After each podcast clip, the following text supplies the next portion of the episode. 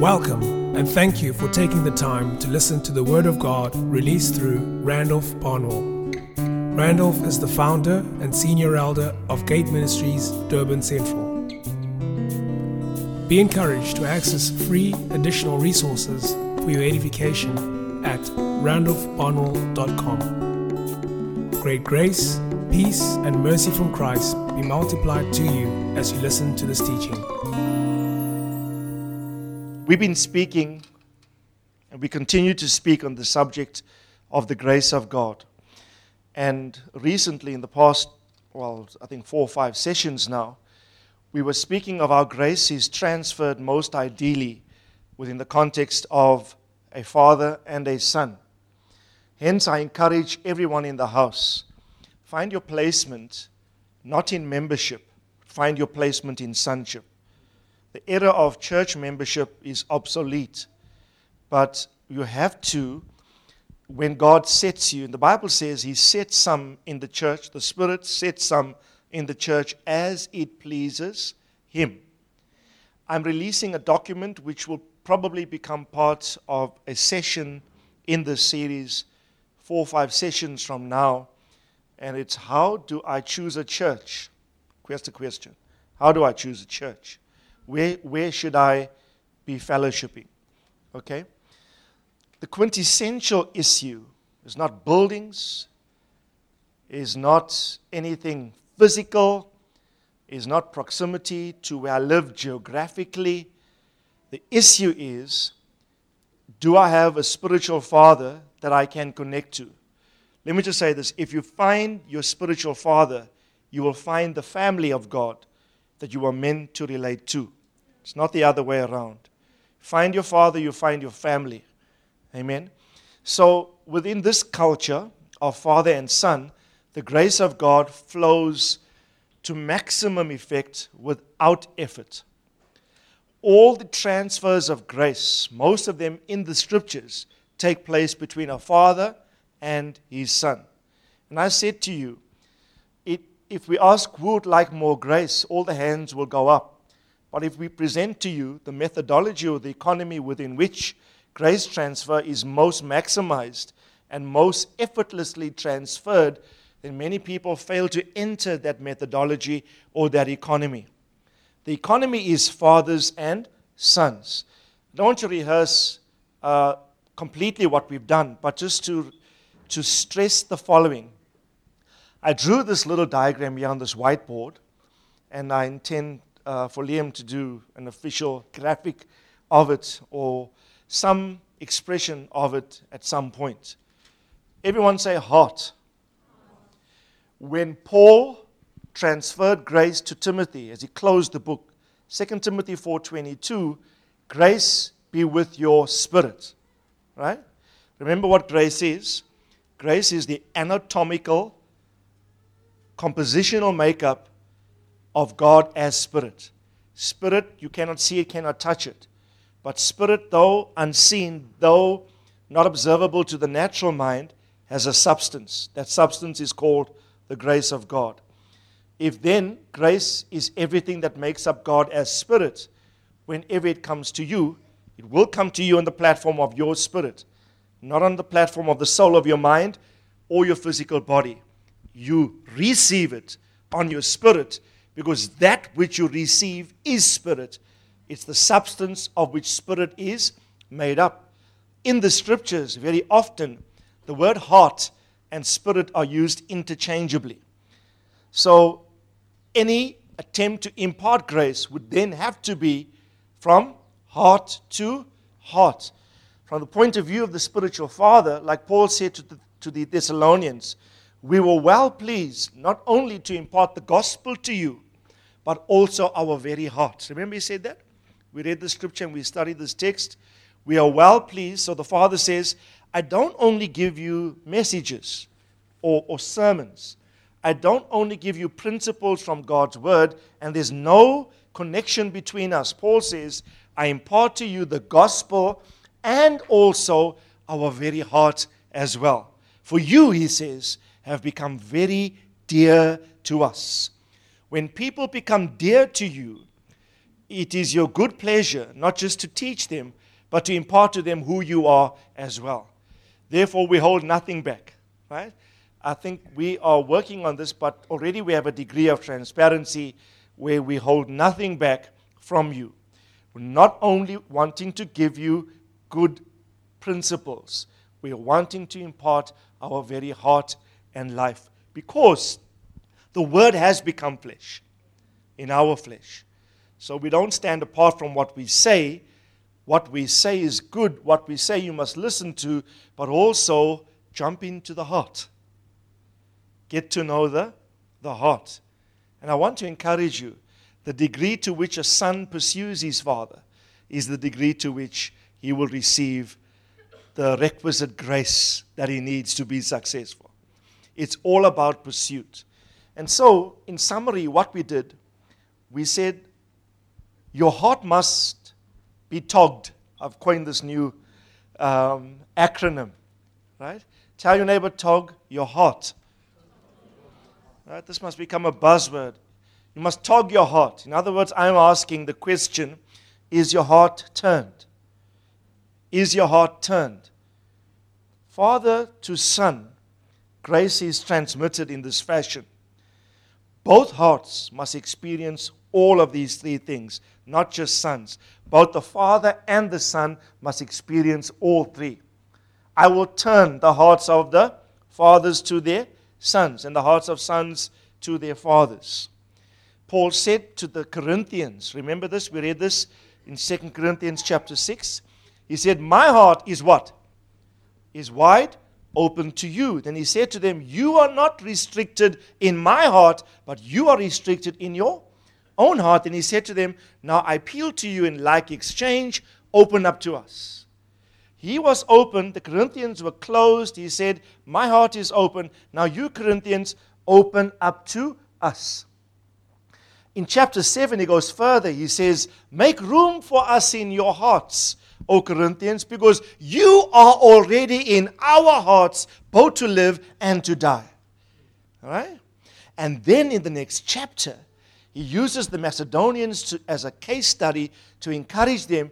He said, The Macedonians are poor, but they give liberally according to their ability and even beyond their ability. And what was the reason? We see in verse 5, he said this because they gave themselves to the who? To the Lord, comma, and to us. They gave themselves to the Lord and to us. In other words, the Macedonians were given not only to the Lord, but they were given to Paul as a father as well. Many people struggle with this, con- this concept. No problem giving my heart to the Lord, but people struggle with giving their hearts to their spiritual leader, the father who was meant to form and shape Christ in their hearts. All three concepts could be adequately demonstrated from the scripture. So I want to challenge the church. Is your heart turned? Is your heart opened? And is your heart given? And I think prophetically, by revelation, the Lord has revealed to me this is the order. Because you have to turn. What did John say? I turned to what? I turned to see the voice that was speaking to me. Not here, so, turning involves an appreciation of the grace that the person carries in his voice, in the word of the Lord that he has to help you in your maturation in God. You cannot open your heart if your heart is not sufficiently turned. Hmm? You only open your heart to that which you've turned fully to see. And if you've opened it and you acknowledge, wow, this voice this individual, this spiritual leader, was put into my world to, when he speaks, I hear God, grace flows. I'm not going to be closed in my heart. I'm going to open my heart fully. And I'm going to give my heart. Because from his perspective, I can already see. Here's the challenge for sons sons must view how the father is already turned to you, how he is already heart open to you, and how He Himself is already given to you.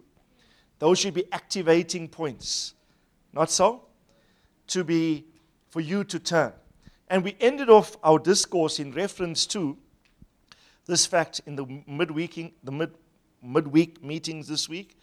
We did two case studies how the Bible says Paul loved Timothy. To Timothy, he said, My beloved son. Timothy loved Paul tremendously. The case study that Andy referenced now is Ruth, and um, the book of Ruth is the most powerful story and the most powerful parable. I believe the whole book is parabolic of a greater truth. It's not about a mother-in-law and a daughter-in-law. It's about a father and a son. Because Ruth 4:15 says that Ruth is described as better than seven sons. So Ruth is described as a son. That puts Naomi in the role of spiritual father. And there was such love displayed between father and son, between Naomi and, and Ruth. But you know what the Bible says? To quote the verse correctly, Ruth 4.15, the, the, the, the, the women say to Naomi, your daughter-in-law, I would say, your spiritual son, comma, who loves you is better to you than seven sons.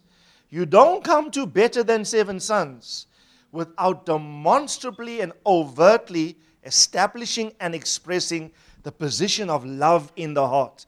Where there's love in the heart, you're on your way to perfection, which is seven, right? You're on your way to being perfect in Christ. Okay? So I want to encourage us, and remember I referenced this do you not appreciate how drastic and how drastic Ruth's transformation was? Hmm? In four months, this girl went from abject poverty, pauper, to being a multi billionairess. She marries Boaz, and Boaz is the man. right? She goes from a land called Moab, which means who needs a father? The word Moab means what father? Who needs a father? She goes from there and she goes to the land of Bethlehem in Judah. Right? The land of the patriarchal, Judah.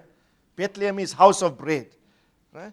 She, she goes from being unmarried, a widow. Her husband Mahlon died, remember? She goes from being unmarried to marrying a key elder. Key elder, Boaz. He was an elder in the city. Boaz. She goes from being barren, not being able to bear one child in 10 years, right? not one child in 10 years, to bearing not just a son, but such a quality of son in the person of Obed, who becomes the father of Jesse, who becomes the father of King David, from whose line the Messiah issues forth.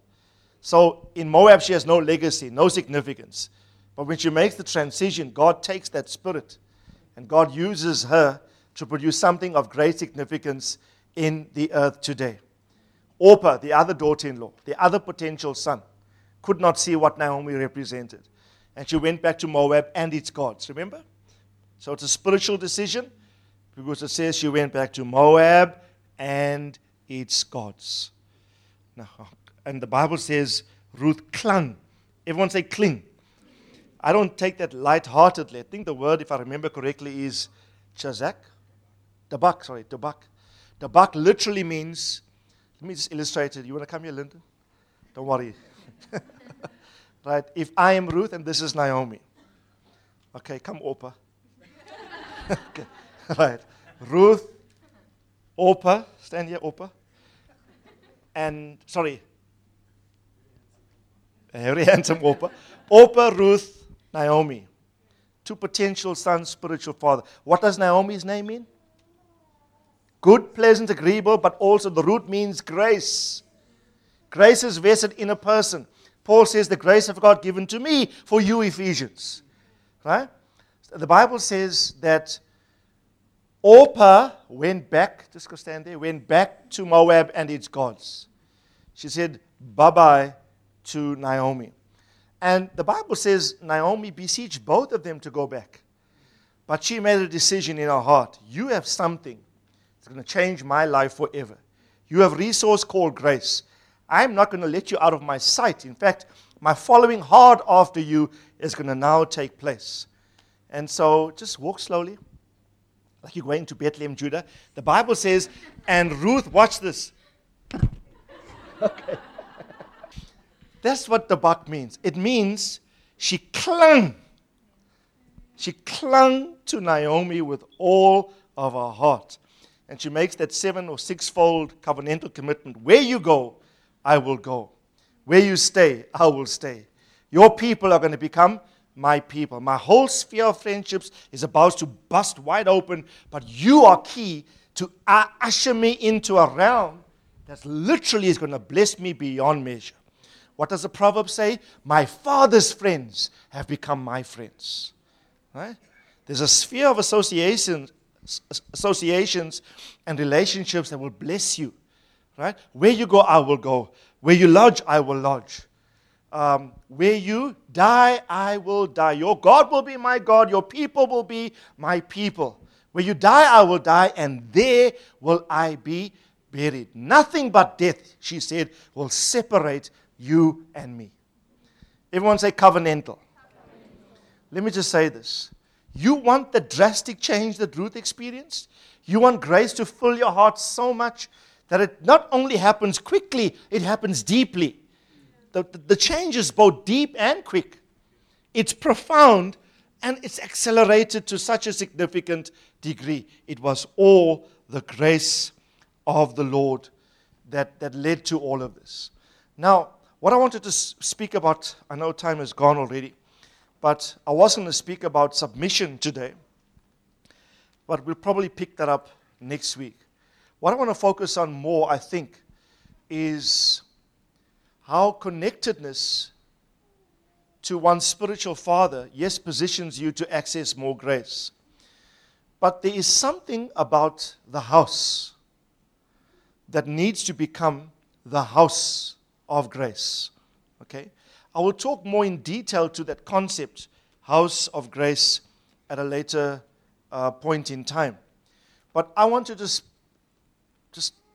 lay some initial thoughts, and then we'll pick this up more fully uh, when, we, when we continue. Now, do you recall Psalm 33?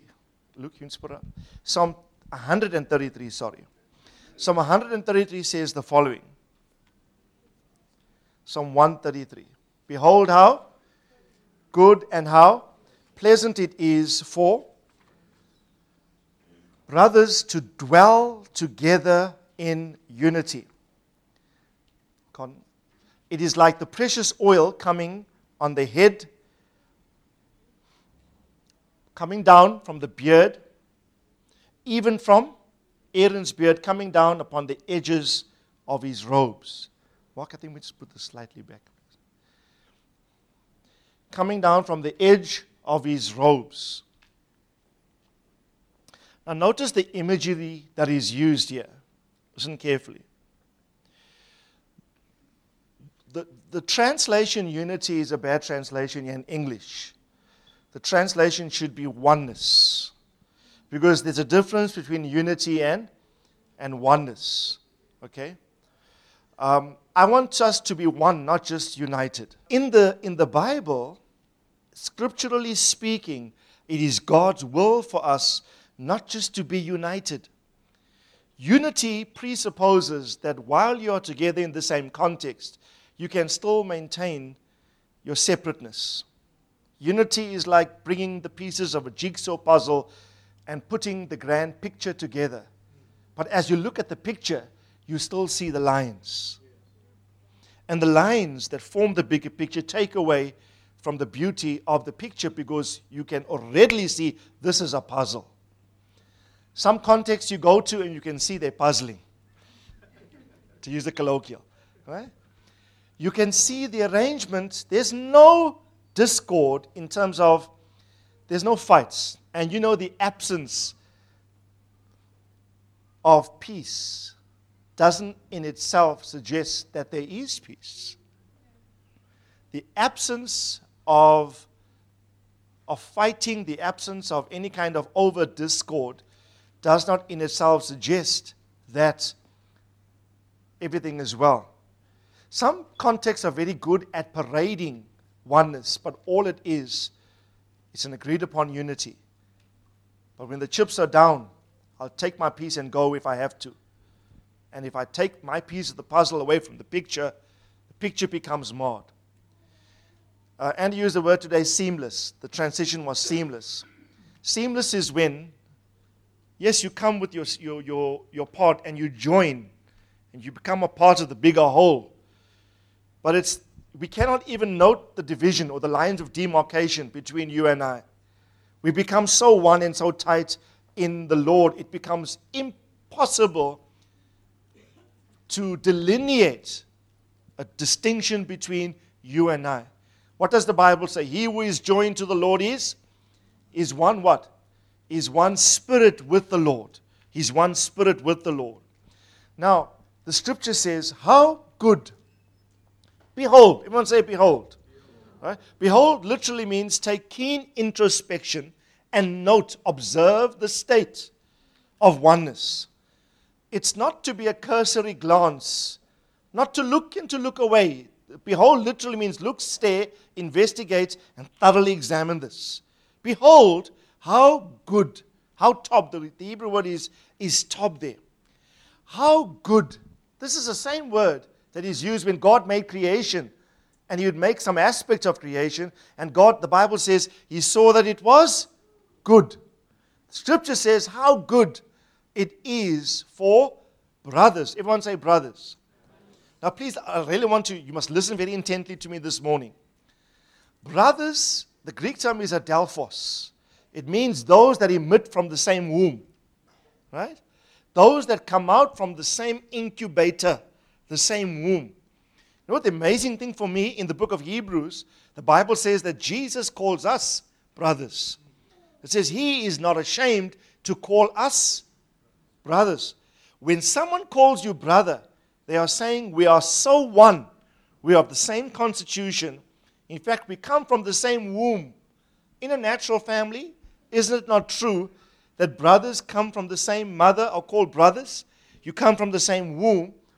What the scripture is saying is that when you say to someone, I am your brother, you are saying, In you there's something akin to me. We are the same ilk, of the same caliber, of the same constitution. We come from the womb. Spiritually, for us, it would be the womb or the bosom of our Father. Right? We come from the womb or the bosom of our Father. Hence, you cannot adopt a, a, um, a wrong view of your brother. You have to view your brother after the view of the womb from whence you both come.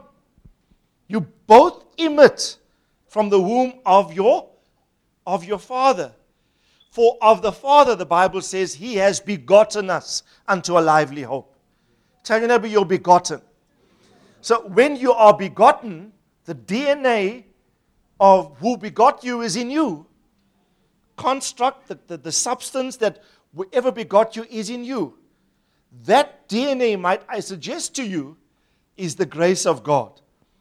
When God begotten you in the kingdom and you were born into this construct, you were born into the family of God in whom there are other members called brothers after the same kind as you.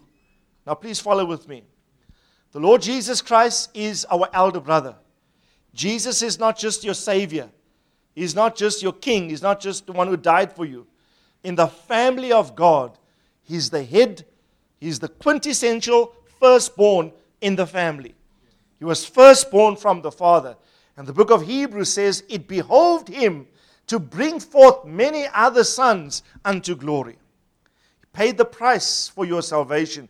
You came into the kingdom, but now you are brothers in the household and the family of God. Everyone say brothers. First Peter says to love the brotherhood, to be reconciliatory in your mind and in your disposition towards others in the house. That's why we sang that song this morning. Let us be a generation of reconciliation and peace. So everyone say brotherhood. Please listen very carefully. I'm going somewhere with this. Behold. You know, it's one of the few storms that actually start like this. And it's not just, oh, listen, behold. This is like somebody shouting on top of their voice with loud attempt to draw the person's attention to look at something. Hey, behold! Behold how good and how pleasant it is for those who issue forth from the same womb as their father, filled with grace from the Father. Behold, for that state to be in a state of oneness. In a state of oneness. Right? Please, I want to urge you by the Holy Spirit.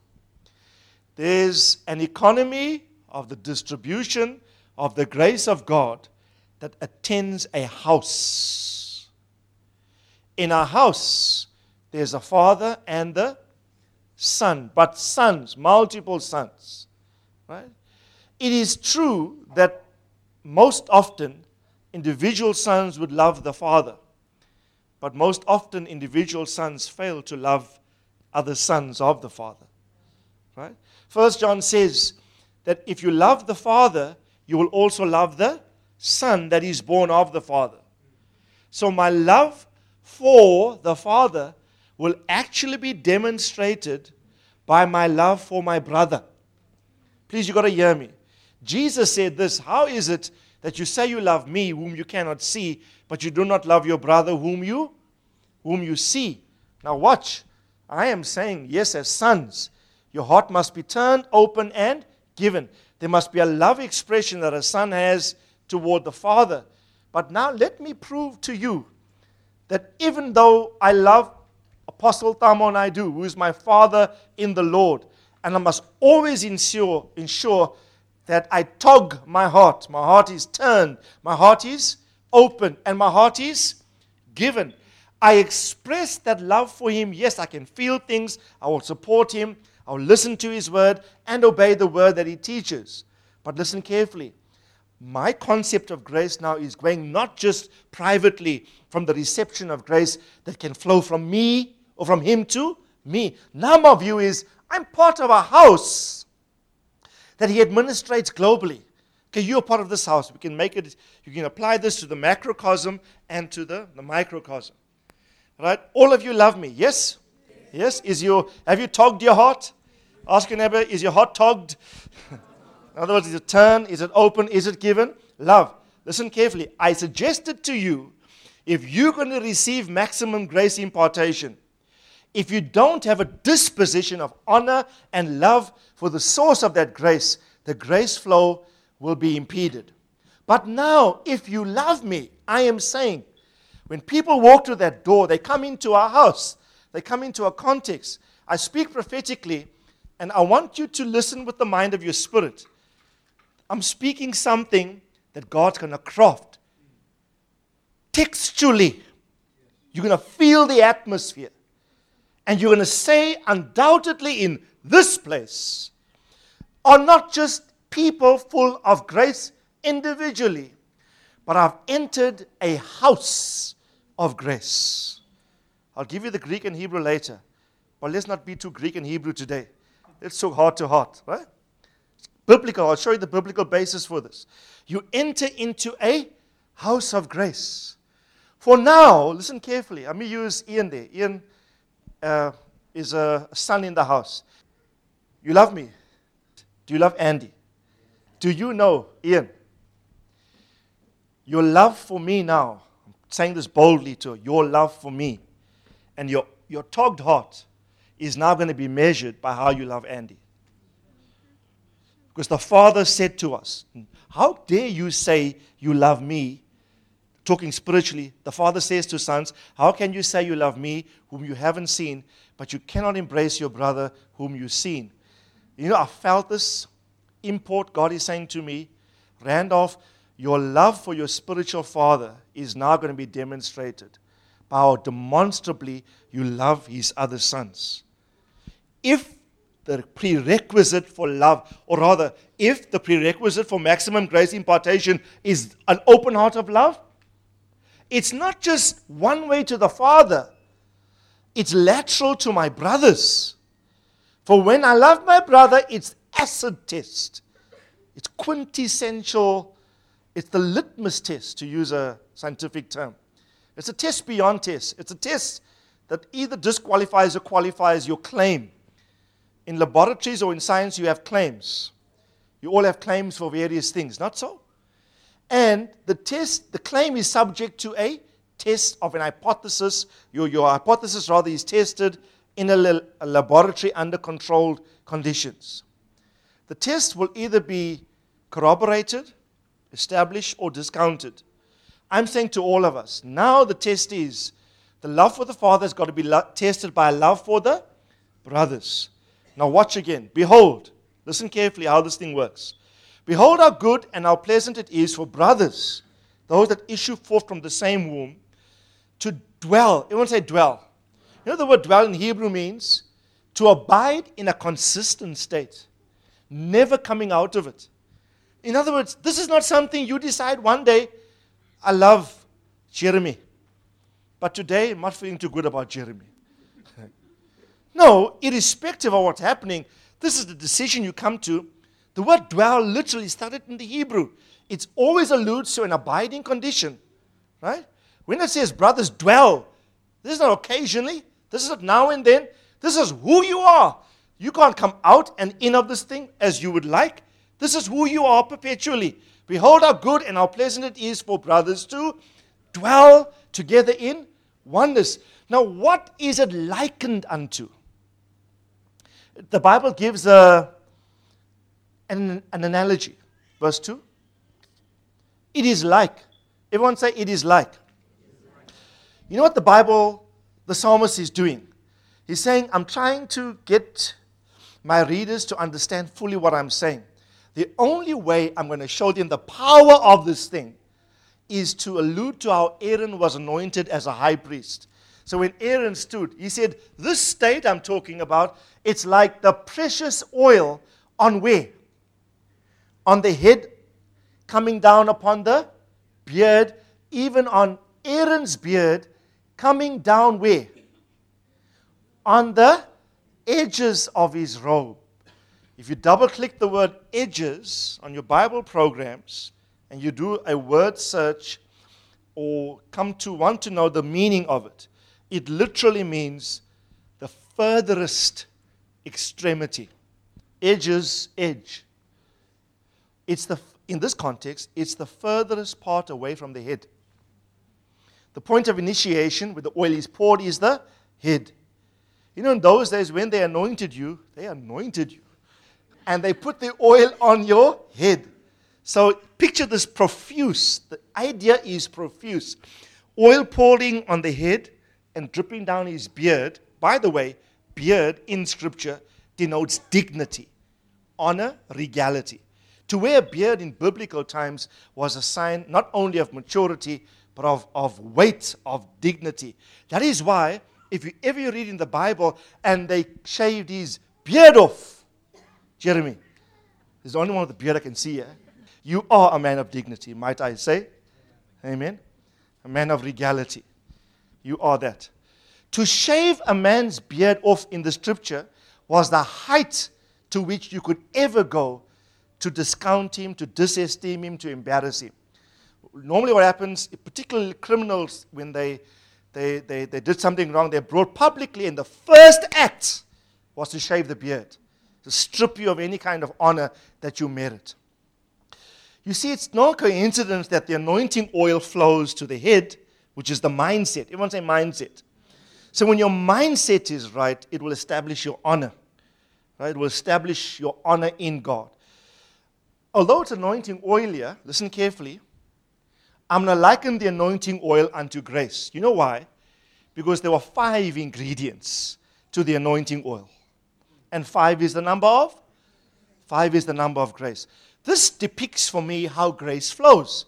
Grace will flow from your the head, your spiritual father in the Lord. It will come down so long as you maintain a position of love, honor. And by the way, you need to be connected. Because it says every body part is connected to the head. And the flow of transmission is by virtue of connectedness not just to the head, connectedness to the other body parts. Not so? How can oil on the head get to the furthest extremity on the edge? It's by virtue of the degree of connectedness. Not so? I mean, what if the shoulder said, not going to be part of this body? Here the, the oil comes and it misses the arm. Connectedness ensures the entire body becomes drenched with the oil. I want to, to prophesy to us. Listen carefully. Aaron's body is a symbolic representation of a house. You know why? Because on his breastplate, he wore, was inscribed rather, all the names of the 12 tribes of the house of Israel. His anointing wasn't him privately, he was being anointed personally, but to depict a corporate uh, character that's going to de- become characteristic of the entire nation. The entire nation. A house filled with grace. What does the last verse? Let's go down to the last verse. Let me quote it to you. Okay, I wanted to show you. It says, For there the Lord commands a life forevermore. Everyone say life. It says life forevermore. This is where I'm at. Please watch, brethren. You don't, when you arrive at this position, you don't pray for nothing. In fact, you pray very little for your personal needs when you arrive at this position. Because the Bible says the blessing is commanded. What commands a blessing? The state of oneness activates a blessed position. Yes? Right? The state of oneness activates a blessed position. Now, I want to I wanna just bring some um, spiritual application to all that I've just said. If I love Salvin, who is a son of Pastor Thamos, therefore I love Pastor Thamo. I know now the grace that falls on his head in terms of our Father in the Lord will depend on the degree of connectedness I have to my brother also. So I love not only horizontally, I start to learn to love. I start to learn to love laterally. And if you can only get a revelation of this, it will change your whole degree to which you can access the grace of God in your life. Learn to love sincerely and learn to love from the heart each other. What you are going to do in the spirit, you're going to create a house of grace. You know why I say this? Paul said this in Ephesians.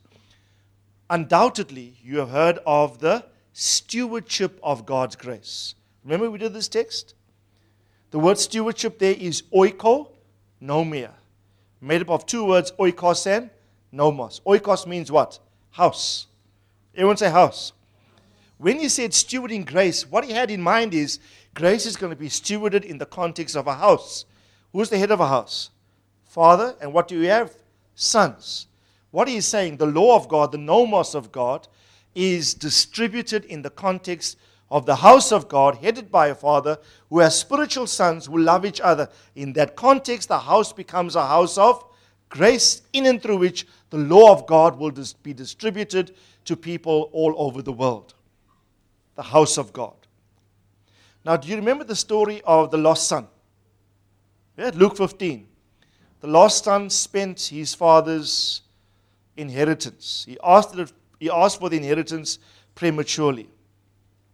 Not once did the young son or the older brother reference the younger son as my brother. Not once.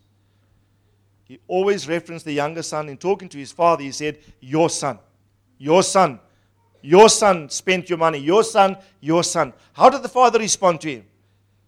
Your brother. All, you must read the text. Your brother, your brother.